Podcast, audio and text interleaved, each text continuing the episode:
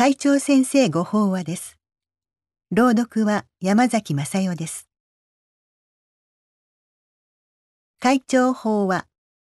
楽しく生きる。庭野日光、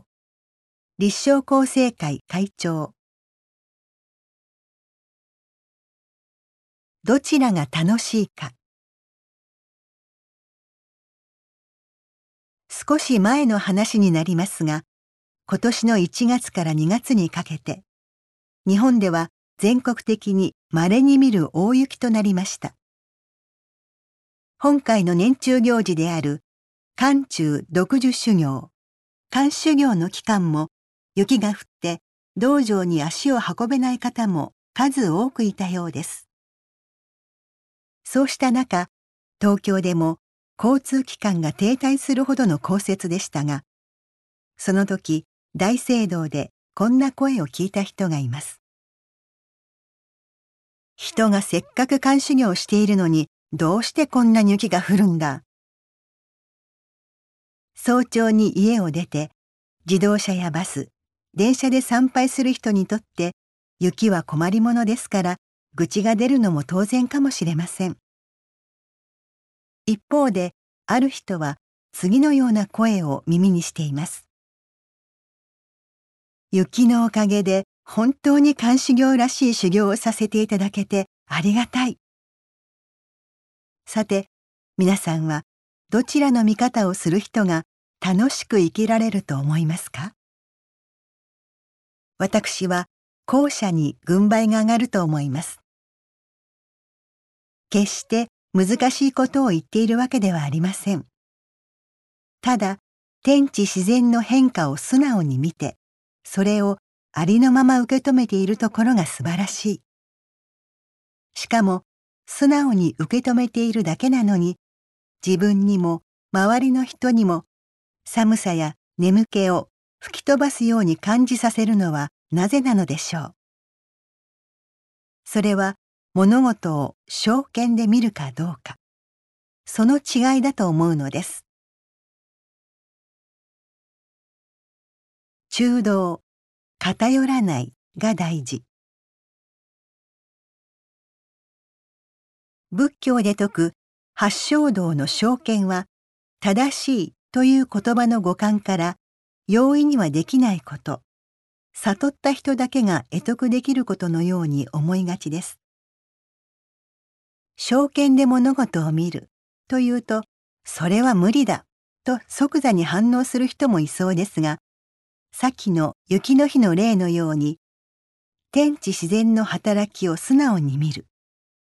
それが正見ではないでしょうか。正見はまた、よこしまな見方や偏った見方、つまり自己中心の見方で見ると、不平や不満、あるいは怒りを覚えることも、おおらかに受け止めることで、その結果、気持ちが楽になる見方とも言えます。仏知見とか諸法の実相を見極めるというと確かに難解ですが、雪の日の例のような見方、知恵は皆さんの日常でも自然に働いているはずです。また最近、心臓の手術を終えて退院された方が、これまでは心臓が動いていることに感謝したことなどありませんでした。でも、それは当たり前ではなかったんですね。と、しみじみ話してくれました。ああ、これが正見なのだな、と、その時私は教えられた思いがしました。自分の意思とは関係なく、心臓が休みなく働いている。その自然の摂理を直視し、爽やかな感動が病気の不安をかき消して、いかにも気持ちが楽になった様子が、その表情から見て取れたからです。そして、今、ここに生きているという事実を正見で見れば、病気もまた、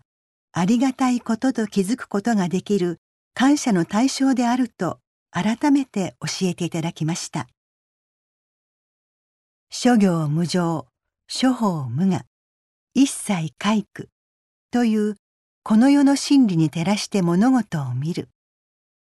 それが苦を滅する正しい道として教えられる八正道の最初に説かれる正見です。それは仏様の教えにのっとって生きる基本であり、またすべてということができるかもしれません。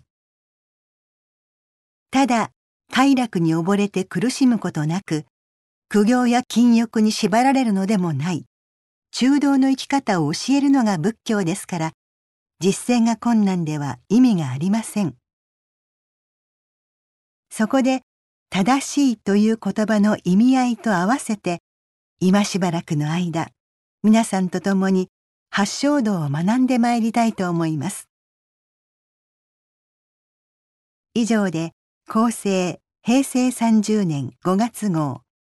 会長先生ご法話の朗読を終了させていただきます。